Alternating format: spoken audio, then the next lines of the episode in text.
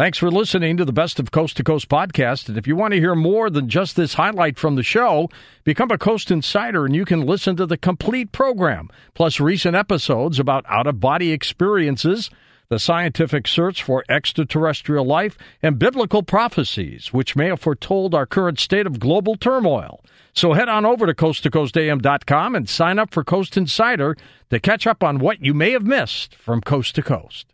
Now, here's a highlight from Coast to Coast AM on iHeartRadio. Let's get into your work, The Book of Judas. Let's talk a little bit about it. Again, it's in a novel form, but there is truth here because it, there's a gospel called the Gospel of Judas, Yes.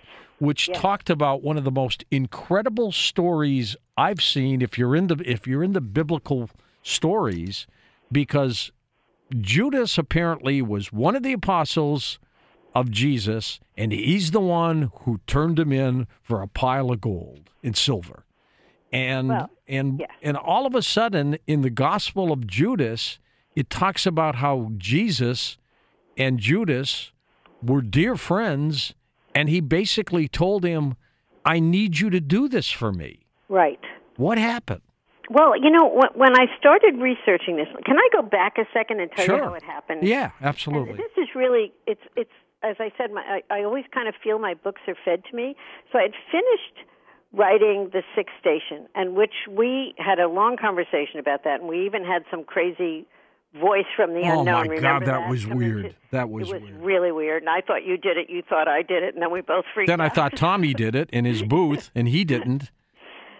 Well, when I finished writing that, and uh, I was so exhausted from six years of traveling and with an exorcist priest from the Vatican and climbing mountains and doing everything I had to do to research that book, I was I just plopped down on the couch in a house that my husband and I had owned for 12 years.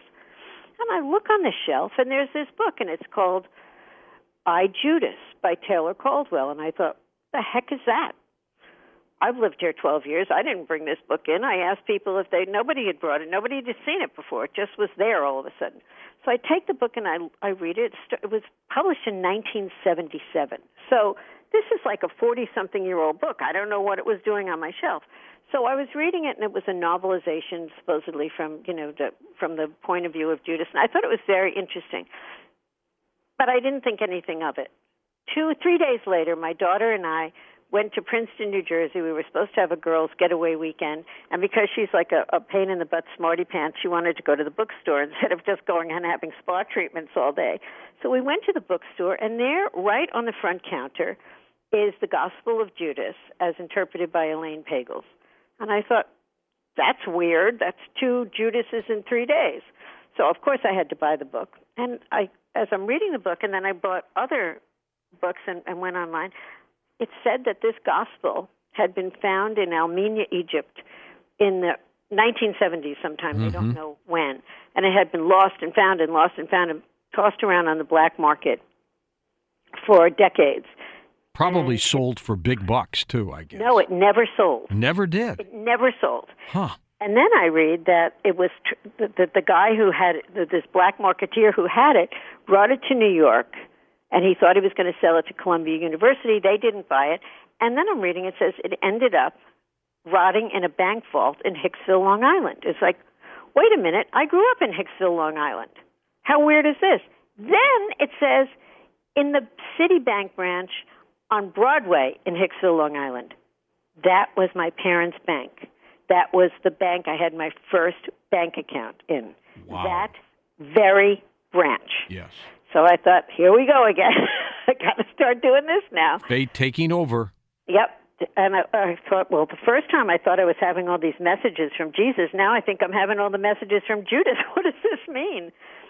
So, uh, to, as to your question, the the Gospel of Judas is the only well, you know, it's a it's a Gnostic Bible, it was a, a, a gospel. It had been hidden, and it's the only gospel that is not the other gospels are Jesus went here, Jesus said this, he there was a loaf, there was a fishes, there was a crowd, there was Through through the all- eyes of the apostles, right? yes, yes, but a retelling of what what events. What had happened?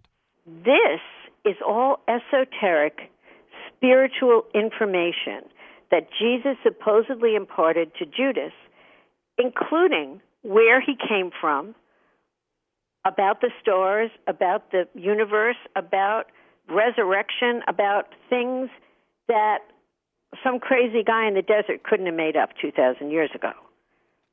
And when I when I kept researching it, I realized that he was talking about the star system Sirius. He was talking that he said life, human life, began in the star system Sirius. I almost fell off my chair. That's a great story. I almost fell off my chair. No wonder it was hidden.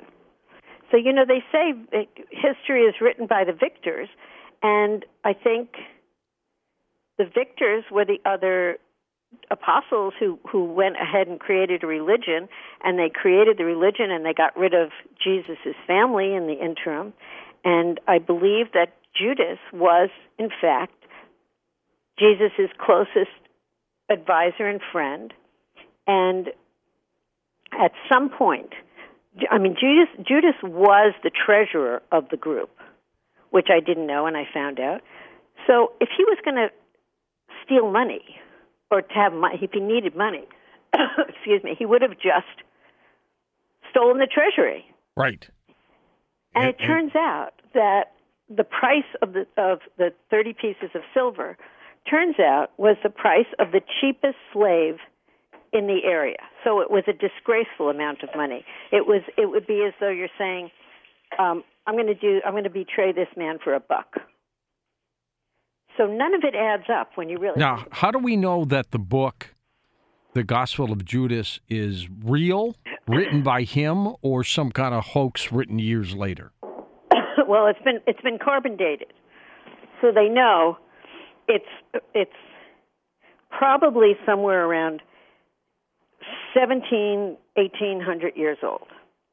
They that the actual paper. They believe it was something that was um, handed down um, by story from person to person. Well, but Judas, but Judas was two thousand should be two thousand years ago, right? Right. Right. So what what they believe is that excuse me, Judas had told this story, had written it, and it was rewritten and rewritten to preserve it over the years. Was was Jesus? Th- this is going to seem weird but on this program, probably not.